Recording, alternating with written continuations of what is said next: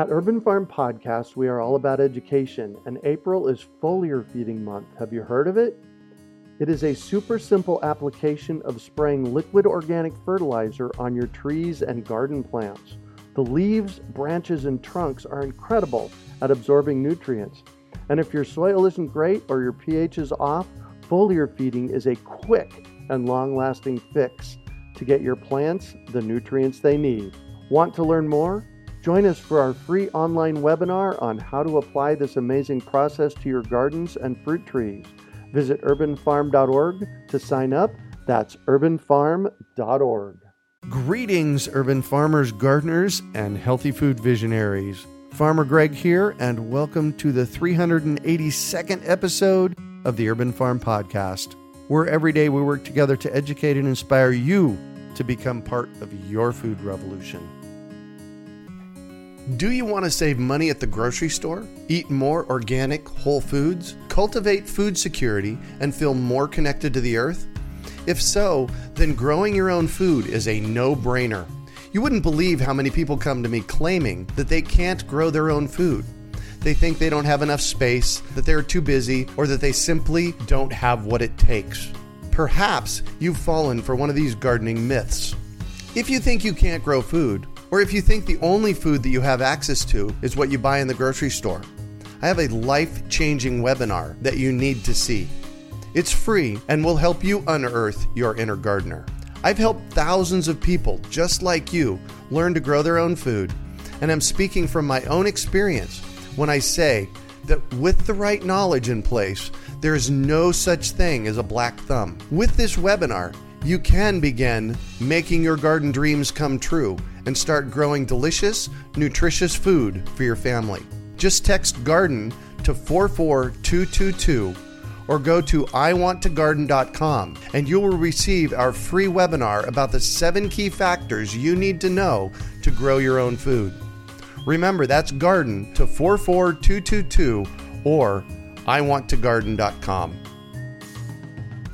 Today on our podcast, we have someone who has an epic story to share. We're talking with Lynn McMahon about her century old family urban farm. Lynn lives with her husband Mike and their Walker Coonhound on their family's 128 year old urban farm homestead, bought by her husband's great grandfather in 1890 on the outskirts of town. They are in their fourth generation living in the house and growing food on a small city lot. They've raised four children there, and now with eight grandchildren visiting, the sixth generation is connected to the very same land. Welcome to the show today, Lynn. Are you ready to rock the urban homestead? I am ready to rock the homestead. Thank you, Greg. Excellent. So I shared a bit about you. Can you fill in the blanks for us and share more about the path you took to get where you're at today? Sure. Actually, when my husband and I bought the house, we bought it from my husband's mother, who inherited it. The house has been passed on through the family, and my intention was we were going to live here for, you know, five, ten years, build our dream home out in the country, and pass the house on. Mm-hmm. And 35 years later, wow, I'm still living here. still dreaming of the country, but I'm very happy where I am right now. Perfect. So you talked about it when he bought it in 1890. It was on the outskirts of town. And now you're not quite on the outskirts of town anymore, I suspect. No. Actually, when my husband's great grandfather bought the land, this was considered the country out in the boondocks.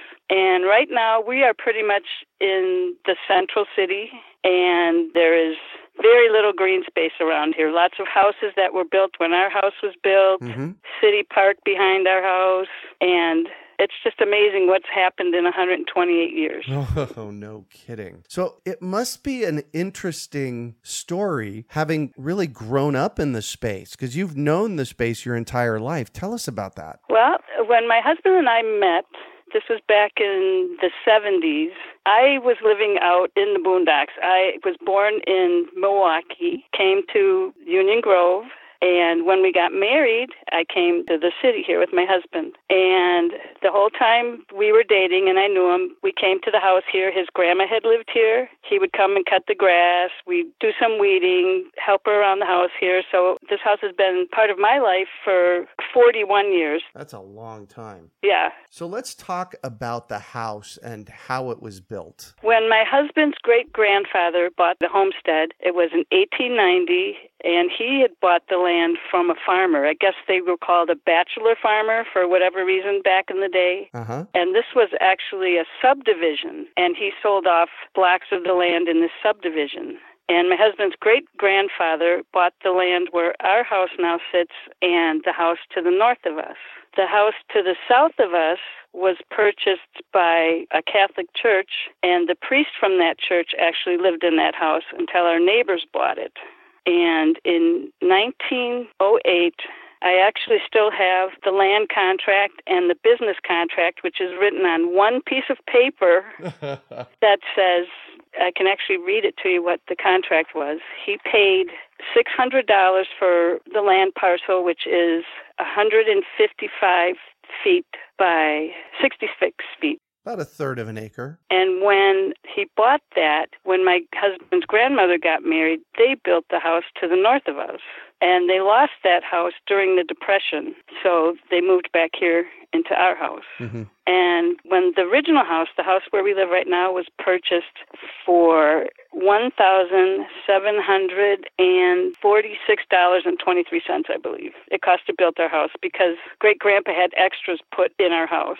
For a little over a thousand dollars, he got extras. Well, for forty-three dollars, he got extras. Actually, Wow. he made two payments. I can send you actually the pictures of the contract if you care to see them. It's unbelievable that this is just a basically a handwritten note. Uh huh. He made three payments for the house, and on the final payment, it shows there was extras for a furnace stack, sliding doors, which were between our living room and our dining room, which I guess you would call them French doors. French doors, yeah. They're no longer here anymore. And he paid three dollars and fifty cents for a border and our wood floor in the living room and the dining room. And we actually still have the original floors in our house, which we refinished. Wow. How incredible is that? You've lived in this place for a very long time. So tell me about your food story around this. The food story, it's really not so much a food story in the beginning, how it started. When we would come here to visit Grandma, and then when my husband's mom would come here, we have a lilac bush in our yard that has been here for, my mother in law said, as long as she could remember. And when she passed away eight years ago, she was 92 years old, and this tree is still blooming in our yard. Wow. So every year when winter comes, we go out there, we knock the snow down to keep it going and try to keep new branches forming. And a couple of years ago, I decided to make some lilac jelly out of the blossoms on our tree. And I've been doing that for a couple, three years now. And I remember Grandma had peony bushes, and they were growing into our yard now because our neighbors had a fence up, so it kind of took over. And he kept mowing the grass, and the peony bushes died. There were hollyhocks here. But the food part of it was Grandma had a very small vegetable garden, which was Uh-huh. right next to our garden shed, which is the original garden shed that we've just taken care of. She grew tomatoes and very basic vegetables.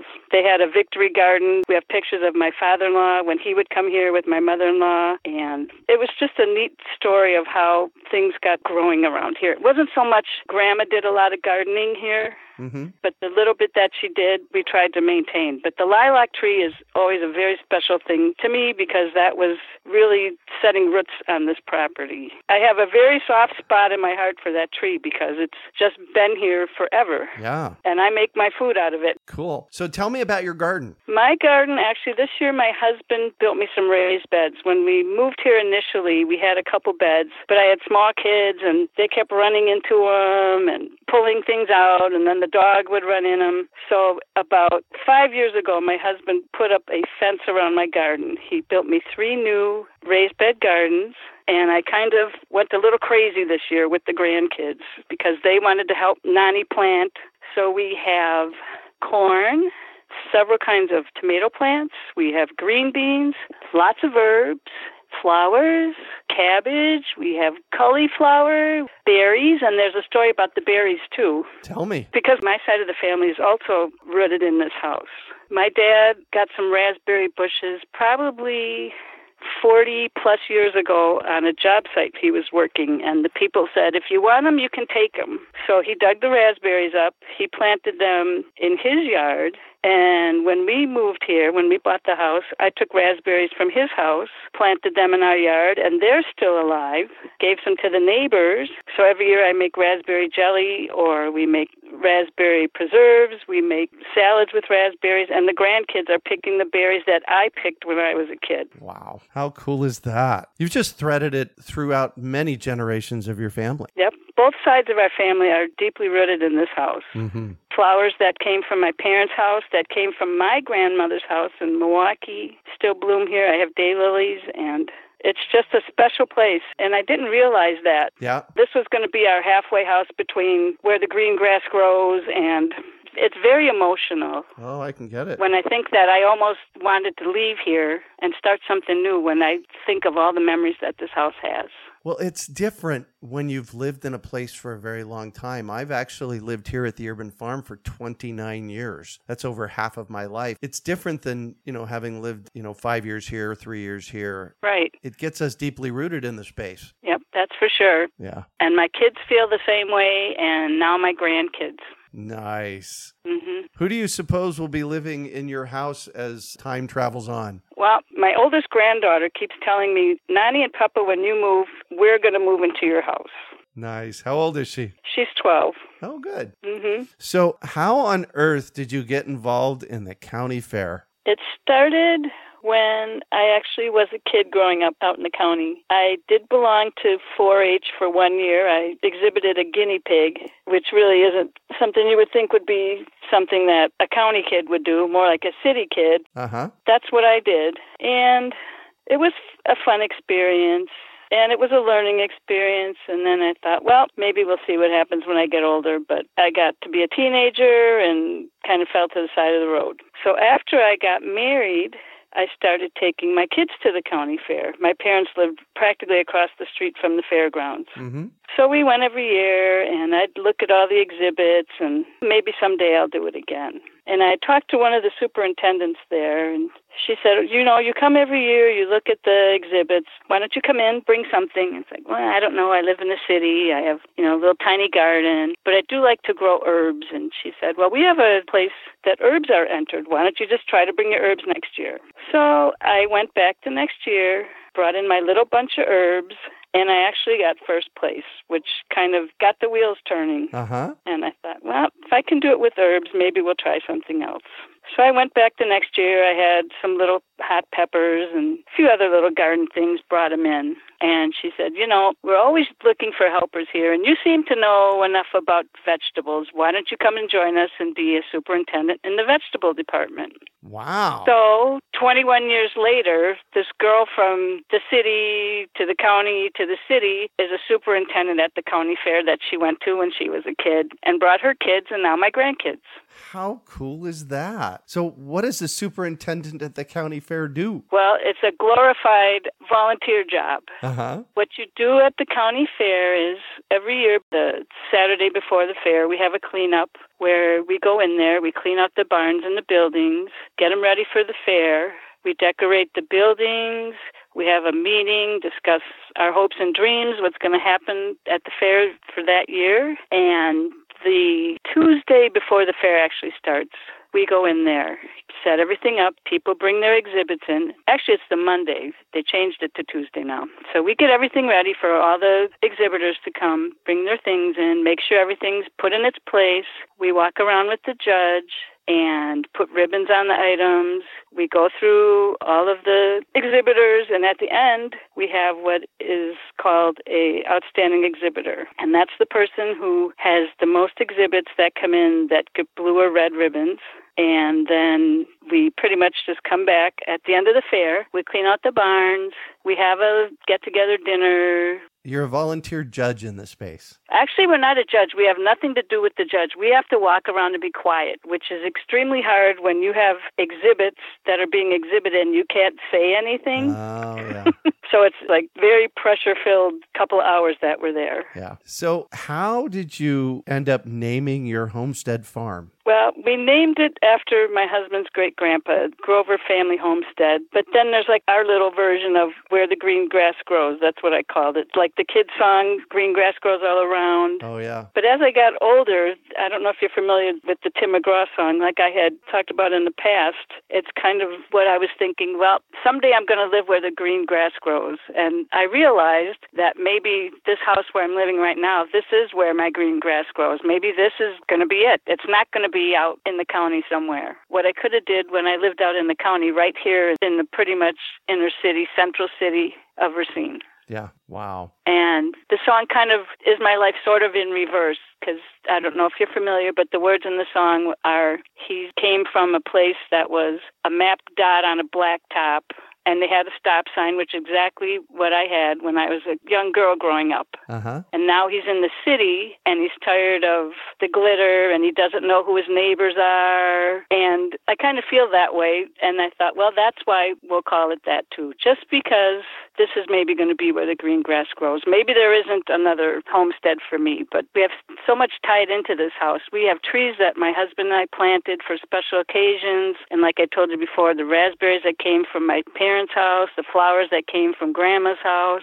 So there's just a whole lot of me in this house now and my family. A whole lot of life. Yes, indeed. So I want you to think back over the past few decades. Was there one thing that happened that just really informed you or really showed you that, yes, this is absolutely where I need to be? There's actually a couple of things, and they're related to stories that actually happened in this house and just things that you don't hear anymore. My mother in law was born in our living room. Wow. She had stories of when she was a kid that her and her brother, she had a brother, they had to separate him because I believe it was during the influenza of oh, wow. 1918. Mm-hmm. They kept the kids separated, and she would tell me stories. She would be living downstairs, and her brother would be living upstairs with grandpa and grandma, and they would pass suckers and candy and food underneath the door between our kitchen and the upstairs. You know, just silly little stories like that, and just so many memories and I had a story, actually a funny but not funny story, relating also to the county fair. A couple of years ago, I had gotten locked out of the house.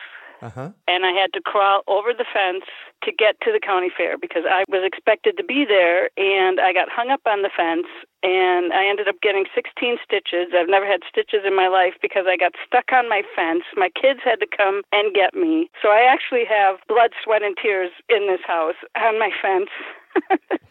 wow. Yeah, I mean, there's really too many memories in this house to just try to really pinpoint one, but I don't know. I just feel like my heart is here. Yeah. Well, one of the things I really want to point out, and you've shared multiple times in our chat so far, is how the grass isn't greener out there. The grass is greener right where you're at, and living in the moment seems to really nurture your soul. Absolutely. And another thing, my grandkids, I spent time with my kids here, but I really, over the last probably 15 years, understand how important it is to pass things on and to make memories with your kids and now my grandkids. And there's so much to share in this house. It's funny, you know, we have stories of taking my kids the last few years, the grandkids out in the yard, and I'm picking lilacs for the jelly or we're picking dandelions out of the yard. And I'm sure people are driving by and neighbors and wondering, what is this crazy lady doing picking weeds and putting them in a bucket? And I really, over the last 15 years, I would say, realized how important family and memories and a homestead like we have here is how unique and special it is that a lot of people don't have that.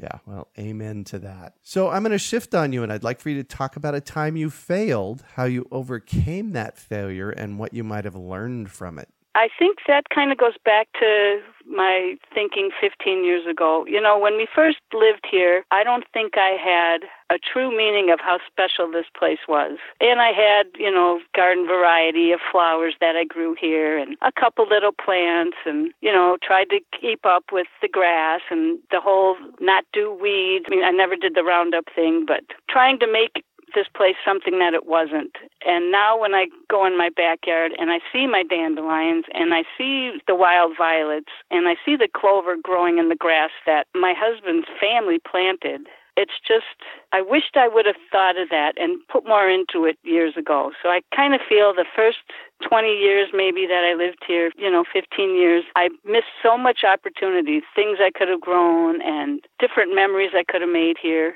instead of worrying about, oh, is my grass green enough and growing flowers instead of vegetables and realizing that being a farmer and being a country girl doesn't mean you have to live on 50 acres of land. You can live on your little tiny city lot and you're still a country girl because you cannot take the country out of the girl. there you go. What do you consider your biggest success? I think my biggest success would be my children and my grandkids, and my grandkids especially now are really starting to understand the importance of taking care of the earth, taking care of your family. I have a little ceramic dish that I sit out that I put all my compost stuff in, and my little grandkids will come up to me and they'll say, Nani, is do we put this in the trash or is this for the compost pile? So they're starting to learn the difference of composting and taking care of the earth, and I think they're going to understand how important taking care of the earth is and taking care of your homestead is.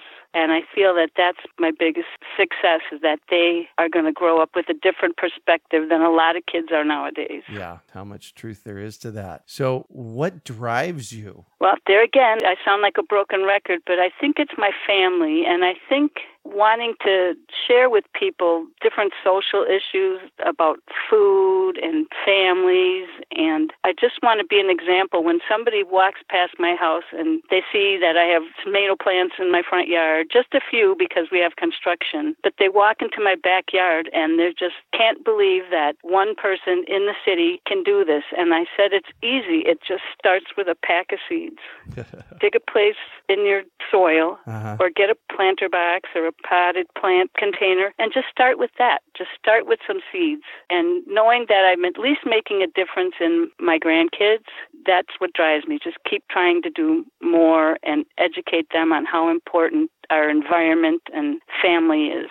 Beautiful. So I know this next question is a hard one for you, but can you recommend one book for our listeners? What would it be and why? I'm going to just give you a couple. I'm sorry. No, that's all good. The book that really got me started, I read Henry David Thoreau's Walden. Mm-hmm. And when I got my own place here, Rodale's all new Encyclopedia of Organic Gardening, I bought that in 1992. That really kind of got me on the bandwagon a little bit at a time. Took little bits that I could handle at a time. Uh-huh. And then after I had my kids and my grandkids, I would suggest any books by Sharon Lovejoy. She has Hollyhock Days, Sunflower Houses, Roots, Shoots, Buckets and Boots, Wow. A Blessing of Toads, Toad Cottages and Shooting Stars, and Trowel and Error. And I use those books with my kids and now my grandkids. I can't explain it. She's just very earth friendly and kid friendly, and they're just such an inspiration. Any of those books would be a good read, mm-hmm. especially for a grandma or a mother. Perfect. And then you mentioned one earlier before we started recording by Novella Carpenter, who I'm going to reach out to and get on our podcast. So tell us about that. It's called Farm City The Education of an Urban Farmer and I'm probably only a couple chapters into it, but you know, I think I'm this hardcore urban in the city farmer and she makes me look like I'm out in the county. She started her farm in Oakland. Her and her significant other were driving around trying to find a place to live. Long story short, she ended up in Oakland, I mean really in the city and got a parcel of land that was right near her apartment, and she started to urban garden. I mean, with plants, with animals. I'm sure it's going to be a good read. Like I said, I only started it, but I think she would be very interesting to hear her story. Perfect. So, what one final piece of advice do you have for our listeners? I would say that gratitude is everything. Gratitude is an attitude, and to be grateful and thankful no matter where you're planted, whether it be in the city or the country.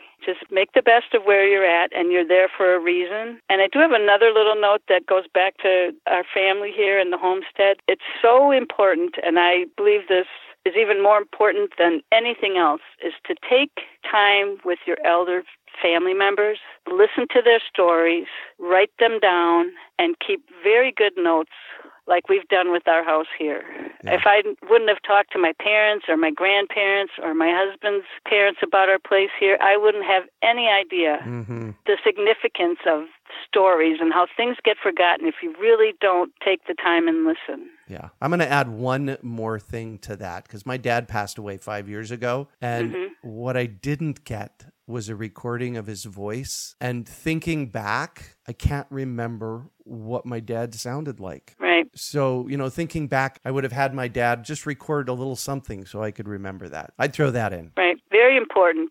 Yeah. Well, thank you so much for joining us on the show today, Lynn. Thank you so much, Greg, for having me. You bet. So, how do our listeners get a hold of you? They can reach me at Grover Family Homestead at gmail.com. Perfect. You can find show notes from today's podcast at urbanfarm.org forward slash Grover Family Homestead. We are your urban farming resource. You can find our podcast on iTunes, Google Play, Stitcher, and iHeartRadio. Also visit urbanfarm.org to find articles, podcasts, webinars, courses, and more. Well, that's it for today. Thanks for joining us on the Urban Farm Podcast. Claiming your inner urban farmer is easy. Grow food, share it, and name your farm. Then let the world know you're an urban farmer while supporting our podcast. Pick up your Urban Farmer bling, hats, and t shirts at I'mAnUrbanFarmer.com. We hope you enjoyed today's episode of the Urban Farm Podcast. Remember to listen for tips, advice, and resources to help you on your journey with urban farming. You can find us on the web at urbanfarm.org or send us an email to podcast at urbanfarm.org. In the words of Vincent van Gogh, great things are done by a series of small things brought together. Be encouraged that with each lesson learned and skill developed, you are one step closer in the direction of your dreams. One of the first things that many of us learn when we start to garden is how to water and fertilize the soil. But there is an exception to this rule, and it's called foliar feeding. You should foliar feed or water the leaves of your plant with liquid fertilizer when you want certain nutrients to be absorbed better. Not only are the leaves great at uptaking liquid fertilizer, if your soil isn't very good or your pH is off, foliar feeding can help your veggies and fruit trees quickly get the nutrients they need to thrive. If you're ready to start foliar feeding for maximum growth, yields, and quality, head on over to urbanfarm.org forward slash feed the leaves to see our selection of foliar feeding products. That's urbanfarm.org forward slash feed the leaves.